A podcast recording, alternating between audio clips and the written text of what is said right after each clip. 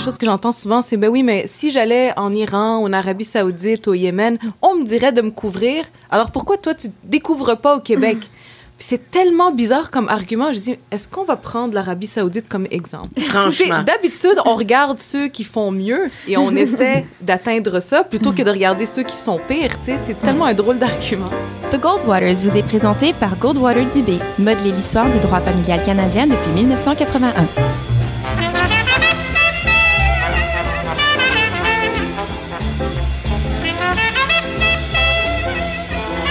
Back to the Goldwaters. I am your moderator, Dan Delmar. Coming up, a special French language episode. We're going to have an introduction by Marilyn Dubé in a second, the managing partner at Goldwater Dubé, who is responsible for the case we're talking about today. It has to do with religious symbols in Quebec and defamation, and I'll let Maître Dubé explain the case to us now. We'll be back soon with an English episode. Stay tuned. Bonjour, ici Marie-Hélène Dubé, avocate chez Goldwater Dubé. Aujourd'hui, Anne-France et moi, nous allons discuter d'un de nos dossiers dans lequel nous avons rapporté une victoire importante en compagnie de notre ancienne cliente, Dalila Awada. Anne-France partagera avec vous ses réflexions à la fin de notre discussion.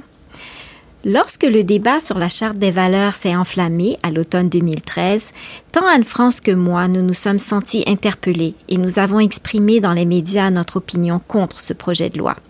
Nous étions particulièrement révoltés par le traitement réservé aux femmes musulmanes qui portent le voile. Dalila Awada était une de ces femmes et elle avait participé à plusieurs émissions de télévision dont tout le monde en parle. Elle est devenue une cible de prédilection pour ceux qui cherchent à diaboliser les musulmanes qui portent un signe religieux. C'est ainsi que Dalila est venue me consulter. J'ai découvert l'étendue du traitement absolument révoltant qu'elle subissait et nous avons entrepris les démarches juridiques pour qu'elle puisse être dédommagée pour la diffamation dont elle a été victime. La cause a traversé de multiples rebondissements et il a fallu plus de quatre ans avant qu'elle trouve son aboutissement.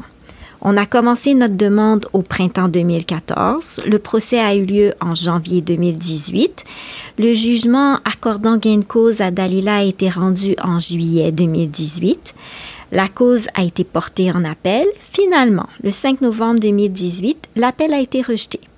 C'était enfin le moment tant attendu de célébrer la victoire. C'est un jugement important en matière de diffamation parce qu'il vient nous dire que même dans un contexte de débat public, les attaques personnelles contre une personne peuvent dépasser les bornes. Pour le cabinet Goldwater Dubé, le fait d'avoir obtenu cette victoire, c'est en quelque sorte un peu une manière pour nous d'indiquer notre soutien à toutes les femmes qui, comme Dalila, se font attaquer uniquement parce que les vêtements qu'elles choisissent de porter les identifient comme musulmanes. Il y a des femmes qui se font arracher leur voile dans des lieux publics. Elles sont nombreuses à se faire insulter en personne ou sur les réseaux sociaux. Alors c'est sûr que nous, Anne-France et moi, nous ne sommes pas en mesure d'aider toutes et chacune de ces femmes. Mais défendre la cause de Dalila, c'était notre façon de leur dire que nous sommes là, solidaires, outrés qu'elles soient stigmatisées et vilipendées. Ce n'est pas le Québec dans lequel nous voulons vivre.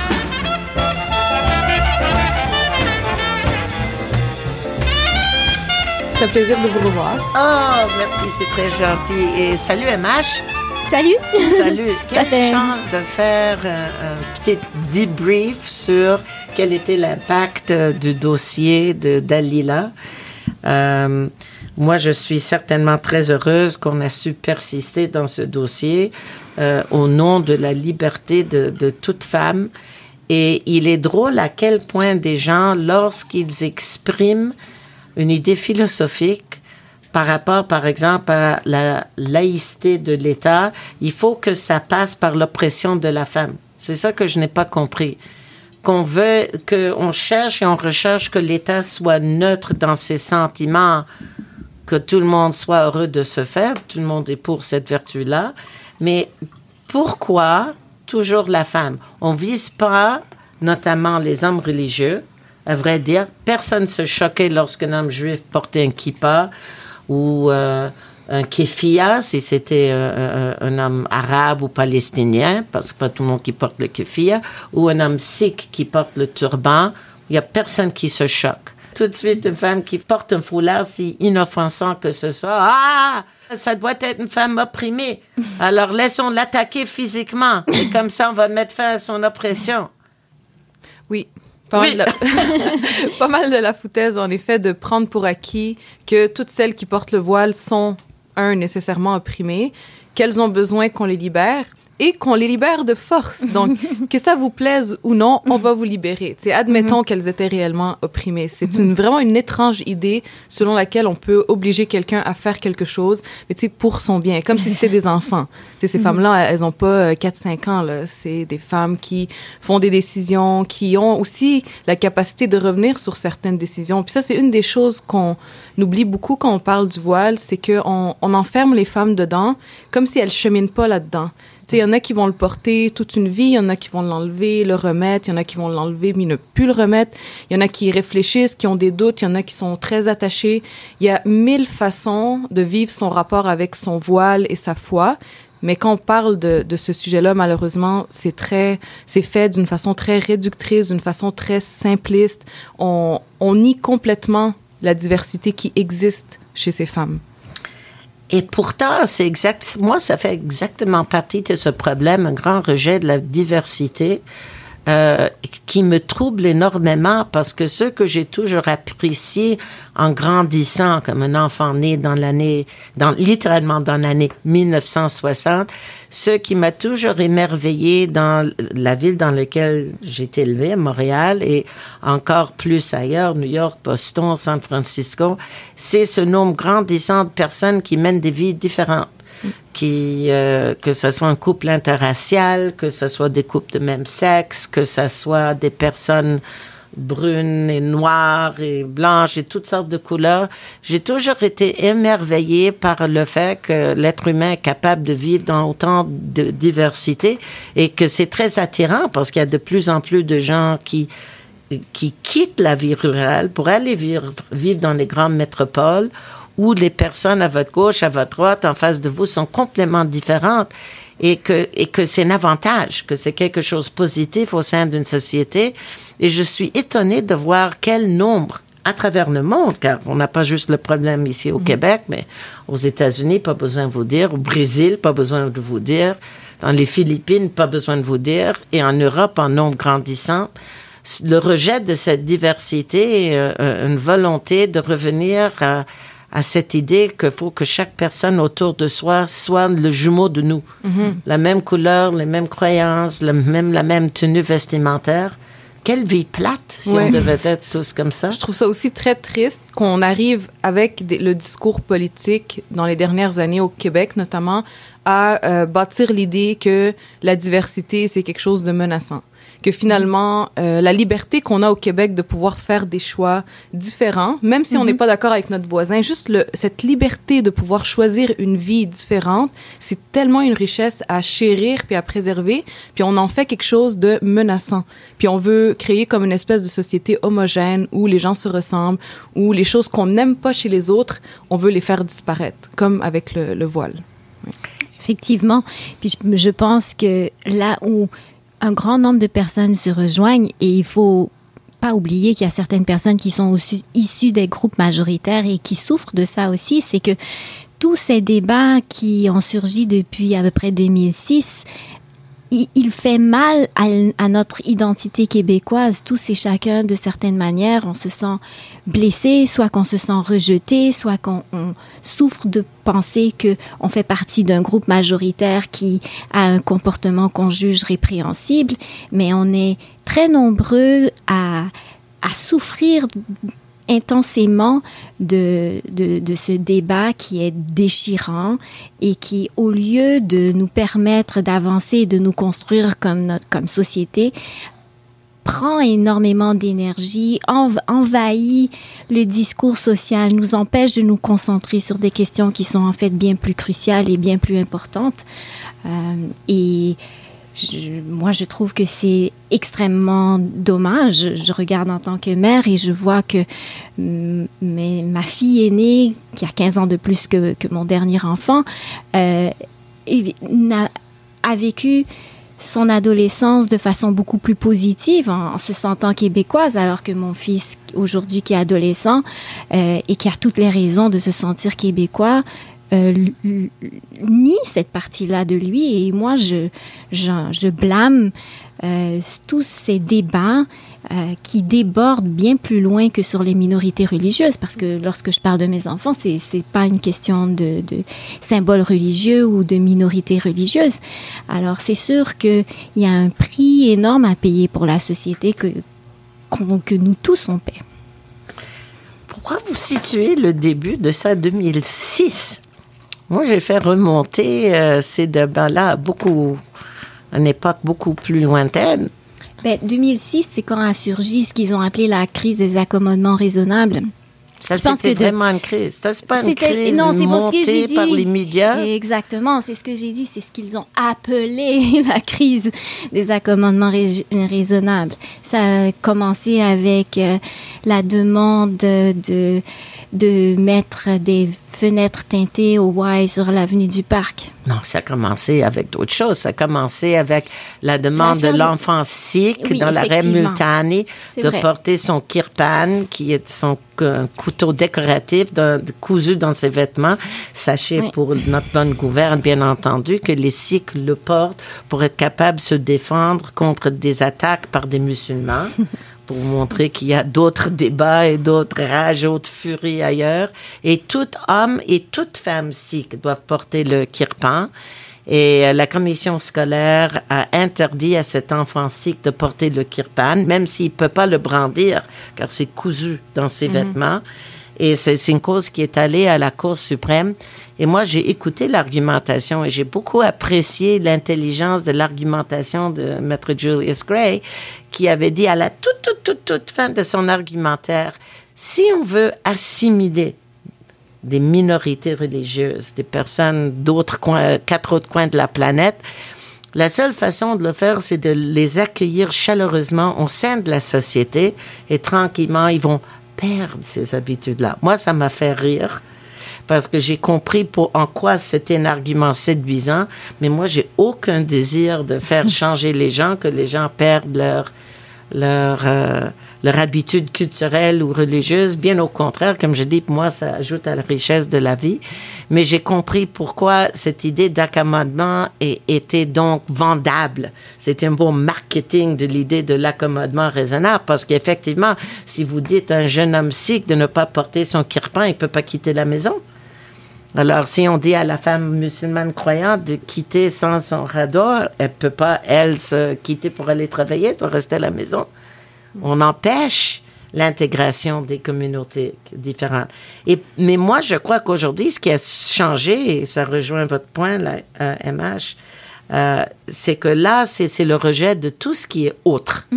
Et C'est qu'on prend pour acquis que n'importe quoi qui n'est pas le blanc pâle et catholique, et comme ils adorent ici, québécois de souche, euh, là, est rejeté comme étant d'ailleurs.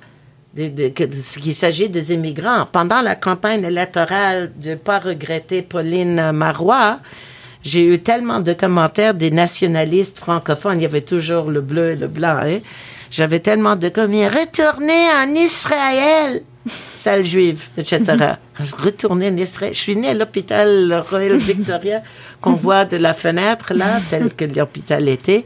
Alors, me demander de retourner dans un pays euh, avec lequel j'ai aucune euh, attache était tout à fait drôle. Et juste comme, euh, comme vous aussi, d'aller, vous êtes né ici. Oui, puis on me fait souvent le même commentaire. euh, retourne, on me dit même pas retourne au Liban, on me dit retourne en Arabie Saoudite. Parce qu'évidemment, tous les Arabes viennent de l'Arabie Saoudite. Donc, il y a tellement comme une réduction, une espèce de, de cari- cari- caricature qu'on fait de, de ces gens-là. Puis ce qui est super inquiétant, c'est que comme tu nommes, c'est le rejet de tout ce qui est autre avec un A majuscule puis c'est pas pour rien qu'on assiste maintenant à une à une montée des groupes d'extrême droite un peu partout en Occident en Europe puis c'est un truc que je trouve hyper inquiétant parce qu'on sait pas quand une crise politique peut faire basculer les choses puis moi, je pense que c'est un enjeu qui devrait beaucoup nous préoccuper, la façon dont les discours d'extrême droite deviennent de plus en plus décomplexés, alors qu'on pensait que c'était des trucs qui étaient plus ou moins réglés. Mais là, on, on a du travail à, à, recommencer en quelque sorte. Et quelque part, peut-être que ce serait un bon moment pour que tu nous expliques. Tu as écrit sur le dog whistle caquiste. Euh, est-ce que tu peux nous expliquer un petit peu euh, oui. ce que tu voulais dire par ça? ça va un peu dans cette, euh, dans cette lignée des discours qui sont rendus acceptables. C'est sûr qu'il y a beaucoup de chemin qui a été fait. Donc, il y a des choses que on disait avant qui ne passent plus très bien maintenant.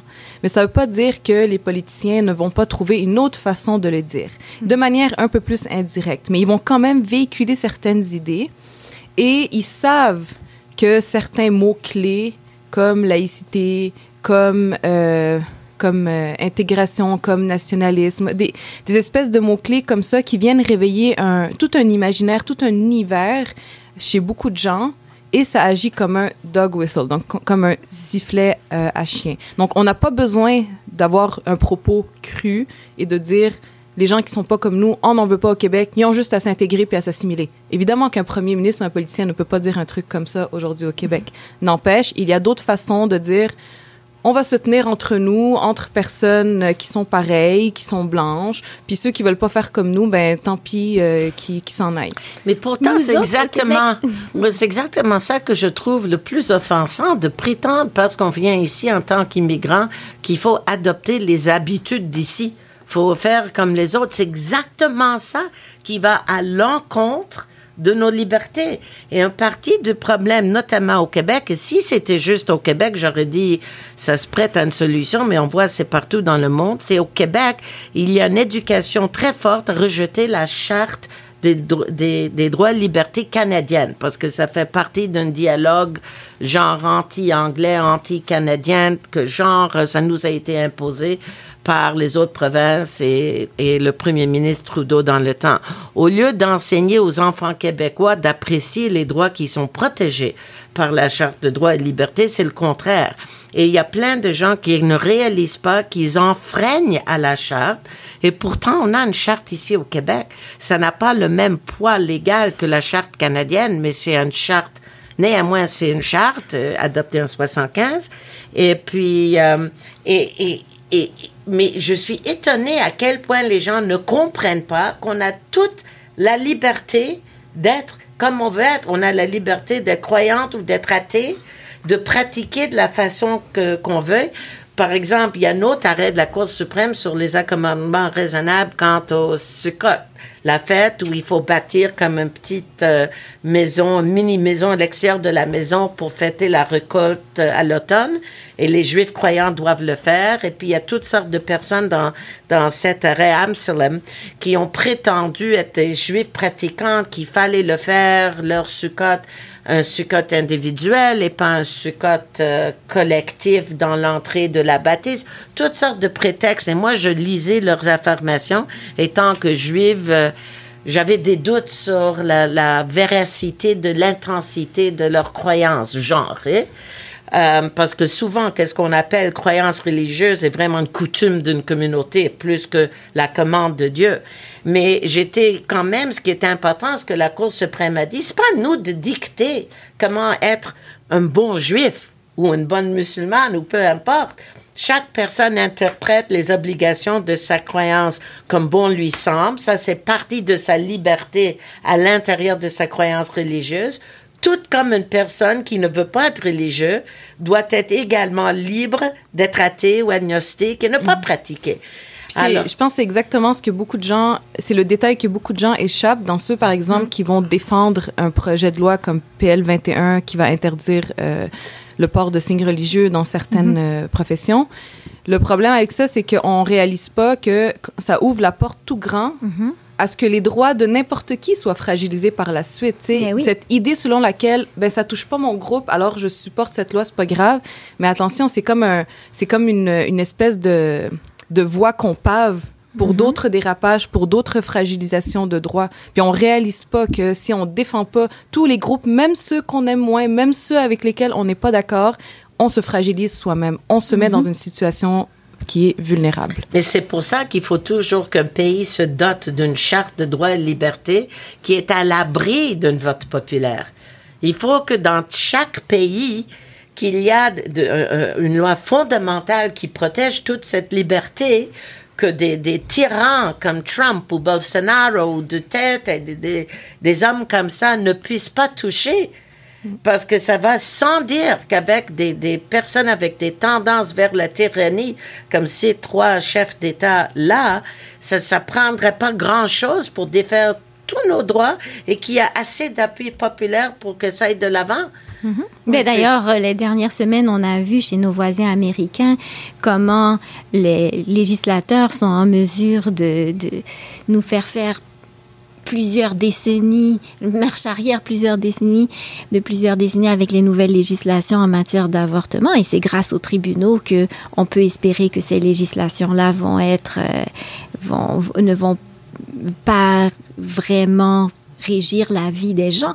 Euh, mais ici, ce qui se passe, c'est que on veut on, on, veut présenter ce pouvoir des juges comme étant nocif pour la société, alors qu'au contraire, il n'y a que ça qui nous protège. Et encore, on veut toucher au corps de la femme.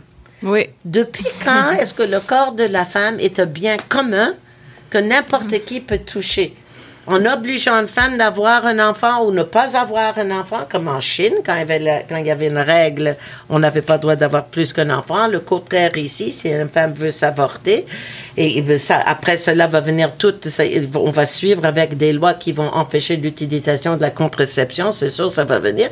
Mais peu importe. Mais ce que j'ai jamais cru, je dis, parce que à, à l'intérieur de ma communauté, chez les Juifs, chez les Juifs très croyants, l'avortement n'est pas une option non plus. Mais moi, j'ai toujours pensé que chaque, chaque femme est libre à penser philosophiquement si elle veuille ou non avoir des enfants ou avorter ou être contre l'avortement. Moi, j'ai toujours pensé que la raison que ma mère est tombée en dépression et qu'elle s'est suicidée, c'est parce qu'elle s'est avortée d'une deuxième grossesse. Alors, j'ai toujours eu des sentiments très personnels anti-avortement. J'ai toujours dit, le, les sentiments de culpabilité qui peuvent être créés chez une femme de manière inattendue, euh, inattendue peuvent créer une dépression. Mais jamais j'aurais pensé que mes sentiments au fond de mon cœur, à cause de la tragédie de ma vie personnelle, feraient en sorte que je chercherais à opprimer une autre femme et dire vous vous n'avez pas droit d'avoir un avortement de prendre la pilule de faire que ça, puis ça c'est une idée clé avec mm -hmm. la question des signes religieux, moi, ce que je dis beaucoup maintenant, c'est on n'est pas obligé d'aimer le voile. On n'est mm -hmm. pas obligé d'être d'accord. On peut trouver que c'est un symbole aliénant puis opprimant. On a le droit à cette opinion. Par contre, on a la responsabilité, le devoir comme citoyen mm -hmm. de respecter une autre citoyenne, juste de traiter cette personne d'égal à égal avec un minimum de respect. That's it. Mais c'est pas, c'est comme si c'est une, idée qui est pas comprise. On a l'impression que si on s'oppose à cette interdiction des signes religieux, c'est comme si on approuvait le voile. C'est deux choses complètement séparées. Tu as raison. Une autre erreur fondamentale que de nombreuses personnes font, c'est de dire que, euh, une, de penser que les gens qui portent un symbole religieux sont plus susceptibles de prendre des décisions en fonction de leurs convictions religieuses que ceux qui n'en portent pas. Et ça, c'est une erreur qui euh, est fondamentale dans ce projet de loi. Donc, les gens disent, on veut être sûr que les gens qui exercent une autorité le font sans avoir recours à leur opinion religieuse, mais on ne met le, on, on ne met le projecteur que sur les personnes qui appartiennent à des religions où où on porte des vêtements religieux sans s'occuper du tout des personnes qui appartiennent à des religions où le port d'un vêtement n'en fait pas partie.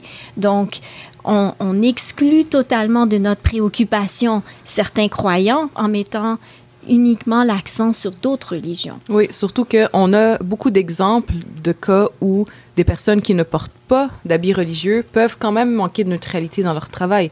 On sait qu'il y a des problèmes de... À combien de niveaux oui, aussi, Au niveau de la brutalité policière et même dans certains, euh, dans certains dossiers où, par exemple, il y avait la juge qui avait refusé d'entendre une femme qui porte le voile. Il y a Oui. eu comme une suite avec Ou ça. il y a eu aussi malheureusement récemment quelques juges qui ont tenu des hommes qui ont tenu des propos absolument terribles dans le cadre de procès sur des agressions sexuelles à l'égard de victimes. Lesquels? Euh, pas au Québec, mais dans d'autres provinces du Canada. Oui, puis ça, ce, que ça, Phew. ce, que, ce que ça indique finalement, c'est que euh, la neutralité se définit bien plus que par l'habit. là. C'est Mhm. tellement une vision, je pense, un peu superficielle que de penser que si la personne devant nous ne porte pas un signe religieux, elle sera nécessairement neutre et que si elle porte un signe religieux, elle ne sera pas neutre. Exactement. Euh, pire encore aussi, c'est le, le, le message qui est véhiculé vers les femmes, qu'une femme peut être, peut être rendue un objet. Euh, je vais au-delà de mon argument qu'une femme n'est pas un bien commun, mais un objet et les objets qu'elle utilise, qu'elle attache à sa personne, si, elle- si c'est un foulard, si c'est du maquillage, si c'est un habit particulier, définissent la femme. Parce qu'à un moment donné, j'en avais tellement ras-bol dans les réseaux sociaux des messages haineux que je recevais à cause du fait que bureau était impliqué dans ce dossier.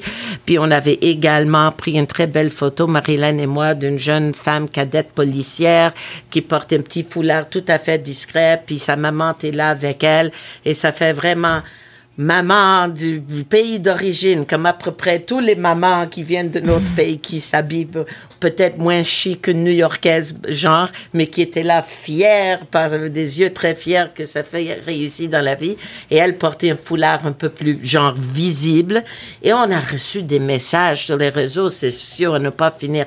Et à un moment donné, j'en avais tellement ras-le-bol, j'ai dit, mais un instant, là, est-ce qu'il était interdit pour une femme de couvrir ses cheveux? Pour n'importe quelle raison. J'ai commencé, je crois, la première photo que j'ai postée, que j'ai postée, c'était Rihanna, qui a porté avec un très, une robe très chic, métallique, une couverture de cheveux métalliques. J'ai posté une de Madonna. Il y avait d'autres, je crois, de Sophia Loren avec un vrai turban qui était populaire à l'époque. Et là, j'ai commencé à trouver d'autres photos. Des photos de policières musulmanes en Israël accueilli chaleureusement en uniforme de policière, fusil à la hanche et avec un foulard et puis bien accueilli des soldates américaines portant le maquillage de camouflage avec différentes couvertures de cheveux et en quoi en quoi peut-on juger, a-t-on droit de juger du choix de la femme? Et là, là, je parlais des femmes vedettes, des femmes de mode, des femmes professionnelles, des policiers, des officiers de la GRC aussi, j'ai trouvé, et qui vont se vêtir comme bon leur semble dans leur liberté de femme. Et puis, est-ce qu'on va les attaquer? Est-ce qu'on va s'en prendre à on, toutes ces on femmes va les attaquer, même si elles font le contraire. Euh, Il y a juste à voir toutes les attaques qui sont dirigées vers euh, Catherine Dorion, qui est la Oui. députée de Tachereau. Peu importe ce qu'elle fait, peu importe ce qu'elle dit, il y a des attaques à son sujet. Sa crédibilité est remise euh, en cause. Ou euh, un autre exemple, quand on voit des femmes allaiter, combien de gens sont sca- scandalisés quand il y a des femmes qui allaitent en public? Fait on, se- on devrait se brancher. Est-ce qu'on veut que les femmes montrent leur corps ou cachent leur corps? Juste assez. Oui, Et c'est qu'elle ça. montre ce qu'on veut voir. Voilà. Et quand on veut le voir, dans les lieux où on veut le voir, il y a tellement, tellement de, je pense, d'hypocrisie puis de non-sens autour de la question du corps des femmes. là. C'est d'une absurdité. Mais oui. Là, je sais pourquoi j'ai aimé l'idée de vous défendre. Parce qu'il y a 38 ans que j'ai allaité ma fille, qui a maintenant va avoir 38 ans à la fin du mois, qui est psychologue. Je l'ai allaitée à peu près partout dans le- le- la ville de Montréal. Les saints sont faits pour ça. Par la suite, il y a 35 ans, mon garçon devenu avocat, je l'ai allaité également un peu partout, y compris au palais de justice. Et puis, il y avait des gens qui faisaient des commentaires. Et une chance que j'ai la peau dure. J'ai écouté là, là, là. J'aime mes enfants, je vais faire le mieux pour mes enfants. Ça, c'est votre problème. Si vous ne voulez, voulez pas regarder le sein d'une femme, fermez vos yeux. Voilà. Mais franchement, pour allaiter un bébé, Oui, oui. Oui, oui. On est tellement fragile, ça n'a pas de sens. hein. C'est fou. Ouais. Puis C'est puis c'est tellement dommage parce que on, on se dit, moi, une des choses que j'entends souvent, c'est ben oui, mais si j'allais en Iran, en Arabie Saoudite, au Yémen, on me dirait de me couvrir. Alors pourquoi toi, tu découvres pas au Québec? Puis c'est tellement bizarre comme argument. Je dis, est-ce qu'on va prendre l'Arabie Saoudite comme exemple? franchement. D'habitude, on regarde ceux qui font mieux et on essaie d'atteindre ça plutôt que de regarder ceux qui sont pires. tu sais. C'est tellement un drôle d'argument. Effectivement. Oui, ça m'a même fâché parce qu'il y avait une manif, je- j'essaie de me rappeler aux États-Unis, où des femmes un peu plus voilées, genre, qui avaient également voile sur leur visage, et ont réclamé le, ce droit d'exprimer leur religion. Mais moi, ça va bien au-delà de là. Euh, Moi, c'est une femme qui doit réclamer le, c'est plus que sa croyance religieuse, mais toute sa liberté d'expression, pour moi, qui est lésée. C'est- Elle est en droit, une femme est en droit de porter une voile ou pas une voile pour que ça soit en fonction de croyances, que ça soit parce qu'elle le veuille, que ça soit parce que c'est la mode. Et personne n'a le droit de questionner le pourquoi. J'avais presque envie de faire, de faire comme une photo, like, exprès de protestation où on prendrait toutes les femmes avocates au bureau puis on serait voilé. La seule raison que je l'ai pas fait, à vrai dire, je voulais pas offenser des femmes croyantes comme si je banalise la croyance. Parce que ça, c'est pas le message que je veux véhiculer. Mais chaque femme a le droit en tout temps de se manifester de la manière qui lui plaît, au moment qui lui plaît, puis on n'a pas le droit de commenter. Vous voyez pourquoi je vois une question beaucoup plus vaste Oui. par rapport à qu'il faut à tout prix résister quelque contrôle que ce soit sur le bien-être de la femme. Oui. Et peut-être je, je me suis rendue comme ça parce que je suis devenue euh, un admirateur de la série The Handmaid's Tale. Et puis, c'est qui présume un État chrétien, hyper chrétien, hyper croyant, où les femmes sont obligées à faire des bébés pour l'élite, qu'elles le veuillent ou non. Et puis, euh, j'ai toujours pensé que le danger, il y a plus de con- danger de, des attitudes, des réactions hyper religieuses chez les évangéliques que toute autre religion et toutes les autres religions combinées. Euh, mais voilà une série de télévision qui fait un travail très sérieux, très, très bien dramatisé, des risques. Et encore, c'est toujours la même chose. C'est des choix fondés dans, dans la lecture du Bible. Pourquoi la femme doit être doit être l'esclave de l'homme ou faire, de, faire du bien pour la société parce qu'elle appartient à la société, mais n'appartient pas à elle-même. Et puis ça me rappelle, quand je le regardais, j'étais encore plus fière, euh, spécialement de toi, MH. De moi? Yeah, extra plus fière. Pourquoi? Parce que euh, il fallait résister. Les attaques sur notre cabinet étaient constantes, et épouvantables. euh, Ça fait, ce fut euh, une bataille euh, très, très ardue, mais je pense qu'elle que déjà, elle laisse, euh, elle laisse ses traces. Il y a du monde qui me disent « Hey, dans mon cours de droit à telle université, mon prof a évoqué euh, ce cas-là pour parler de diffamation. » Donc, je pense quand même que ça va, ça va avoir des, des impacts qui sont positifs puis que ça va être utile en termes de jurisprudence. sûr si c'est enseigné. Si c'est enseigné notamment pour que les jeunes femmes à l'université, et pas juste dans les facultés de droit, les jeunes femmes à l'université doivent apprendre très jeunes que la liberté et l'égalité de la femme est une promesse noble de la société, mais rarement livrée et rarement respectée. Et qui, il y a beaucoup de jeunes femmes qui pensent, par exemple, si on se rappelle, il y avait à un moment donné une certaine mode que les femmes déclarent Ah, je suis pas féministe. Je prône l'égalité des sexes. C'est la phrase la plus stupide que j'ai jamais entendue. Mais les jeunes femmes doivent réaliser qu'elles doivent continuer la bataille qui a dé- débuté par leur grand-mère, en l'occurrence. Les grands- La grand-mère est ici. Non, même la génération avant moi, je fais une blague. Et, et continuer cette bataille-là. Puis- D'ailleurs, moi, j'aimerais euh, souligner, ma- euh, Anne-France n'était pas avec nous pendant le procès, mais notre procès a été une occasion de de se rendre compte à quel point les attaques à l'égard de Dalila étaient non seulement diffamatoires et discriminatoires et racistes, mais aussi sexistes, euh, parce que l'instrumentalisation qui était faite de non seulement de, de son hijab, mais de sa beauté, de, de sa féminité, était au cœur même des attaques qui, qui ont été montées contre elle. Et euh, moi, j'ai j'ai été euh, très heureuse du fait qu'on a pu mettre ça en, en lueur et encore plus heureuse du fait que la juge l'ait vu, l'ait constaté et l'ait mis dans son jugement.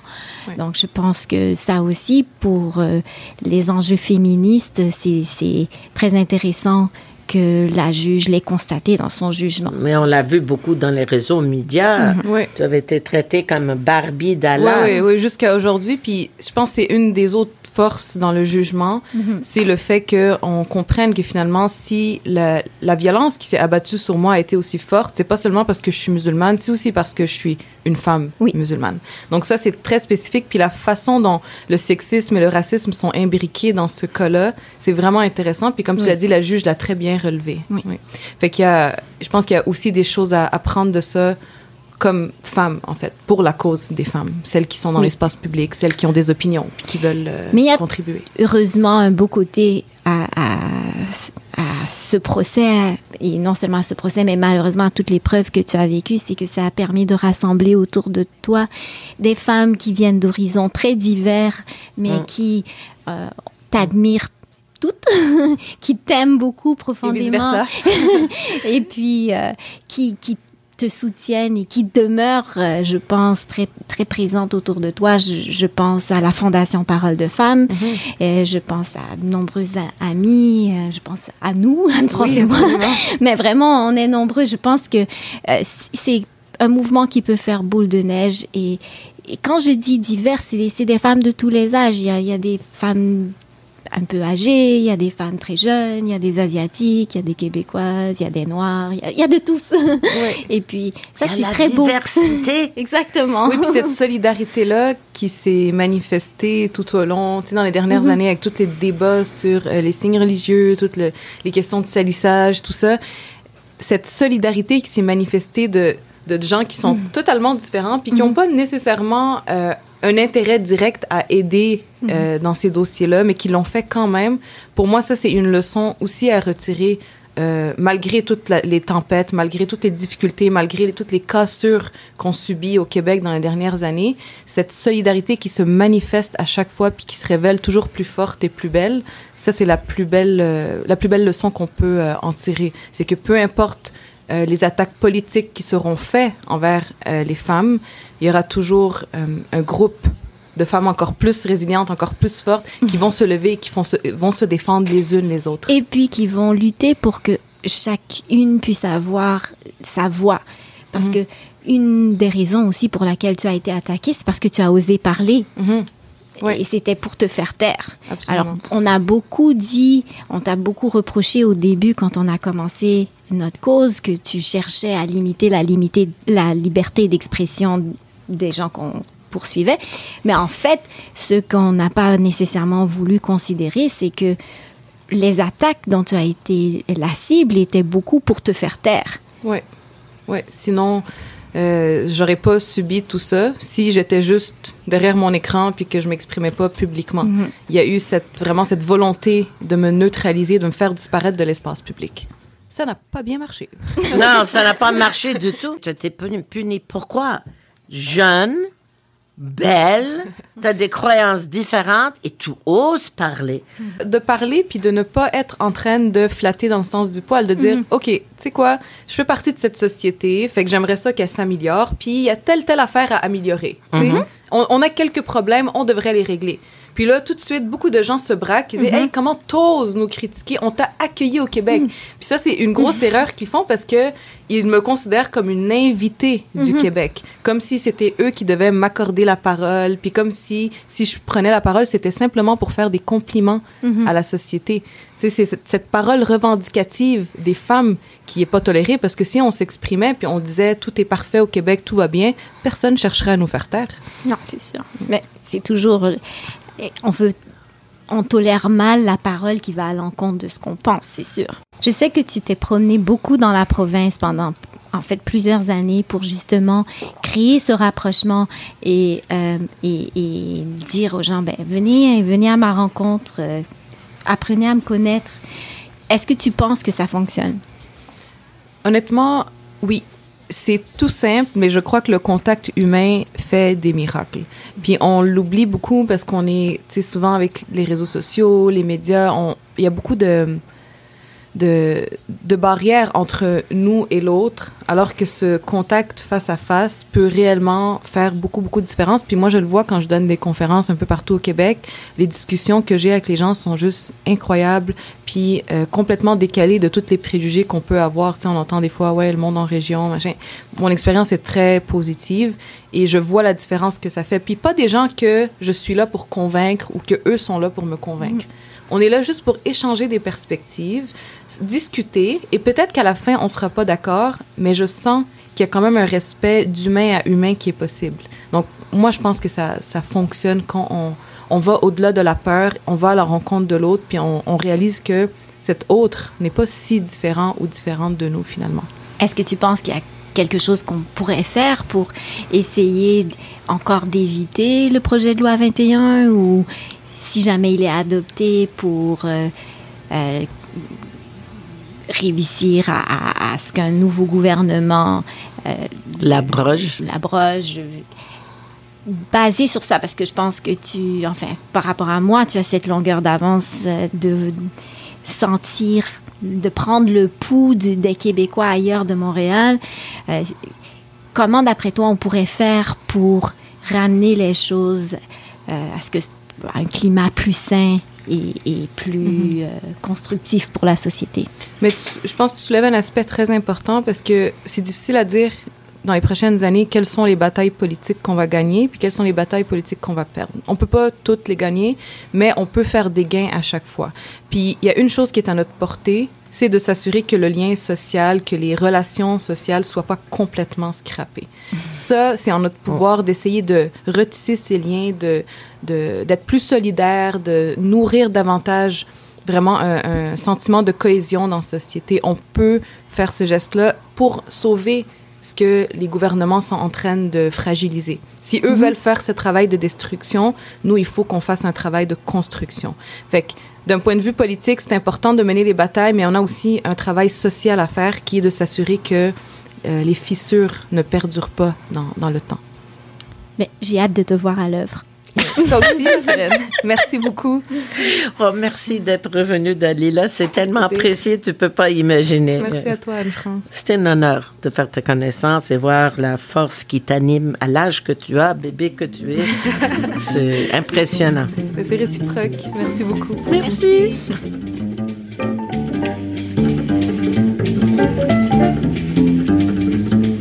Donc, ça, c'était notre dialogue avec Dalila Awara.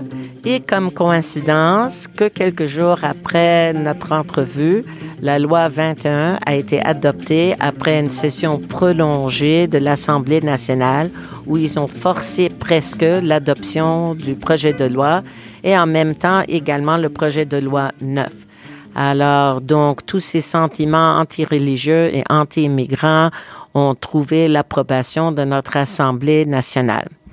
Bien entendu, ça soulève pour nous un questionnement sérieux à qu'est-ce qu'on doit faire lorsque les résultats d'une élection, d'un processus de l'Assemblée nationale mènent à une démocratie qui est illibérale, comme le gouvernement euh, du CAC. Alors, il faut se questionner si le CAC présume connaître qu'est-ce qui est au fond du cœur et de l'âme du Québécois typique. Parce que moi, je trouve que les sondages disent l'opposé. Je pense que la majorité de nous ne veuille pas voir la jeune femme musulmane et croyante euh, congédiée de son emploi en tant qu'enseignante ou euh, euh, travailleuse dans une garderie ou fonctionnaire au sein du gouvernement que parce qu'elle ose porter un foulard dans ses cheveux et rien de plus offensant que ça.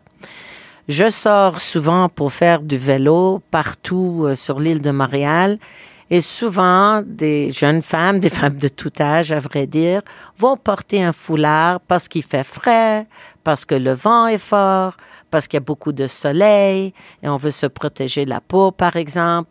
Et, et, et tout comme il y a énormément d'hommes qui vont porter un chapeau, euh, peut-être un cagoule pas au milieu de l'été, disons, faut attendre l'hiver pour ça mais il y a personne qui se choque lorsque son concitoyen porte un, vêtement qui est différent de son choix personnel vestimentaire. Alors pourquoi est-ce qu'on devrait se choquer si certaines parmi nos concitoyennes veulent porter un tel foulard? Pourquoi est-ce qu'on trouve à ce point répugnante l'idée que quelqu'un puisse encore être croyante dans l'année 2019? Et de toute façon, si vous n'êtes pas croyante, comme moi je ne suis pas croyante, mais pas du tout, en quoi ça vous dérange que notre a une autre pensée? Je me choque pas si euh, je rencontre quelqu'un qui est libéral et après deux minutes plus tard, je parle à quelqu'un conservateur. Je suis même capable de parler avec des Américains de temps à autre. Et ça m'offense en rien que des gens ont un autre point de vue, une autre philosophie, une autre vision de la vie.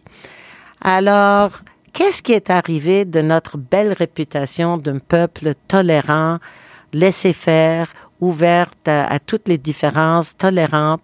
Ça, c'est l'image que nous avons partout sur la planète et je ne que peux espérer qu'on ne va pas perdre cette belle réputation qu'on a su bâtir. Alors, à la prochaine, et je crois que notre prochaine émission sera en anglais. J'espère que personne va se fâcher. OK, la prochaine peut-être en espagnol. Au revoir.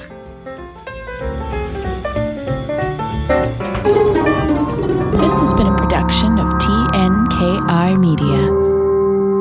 Talk.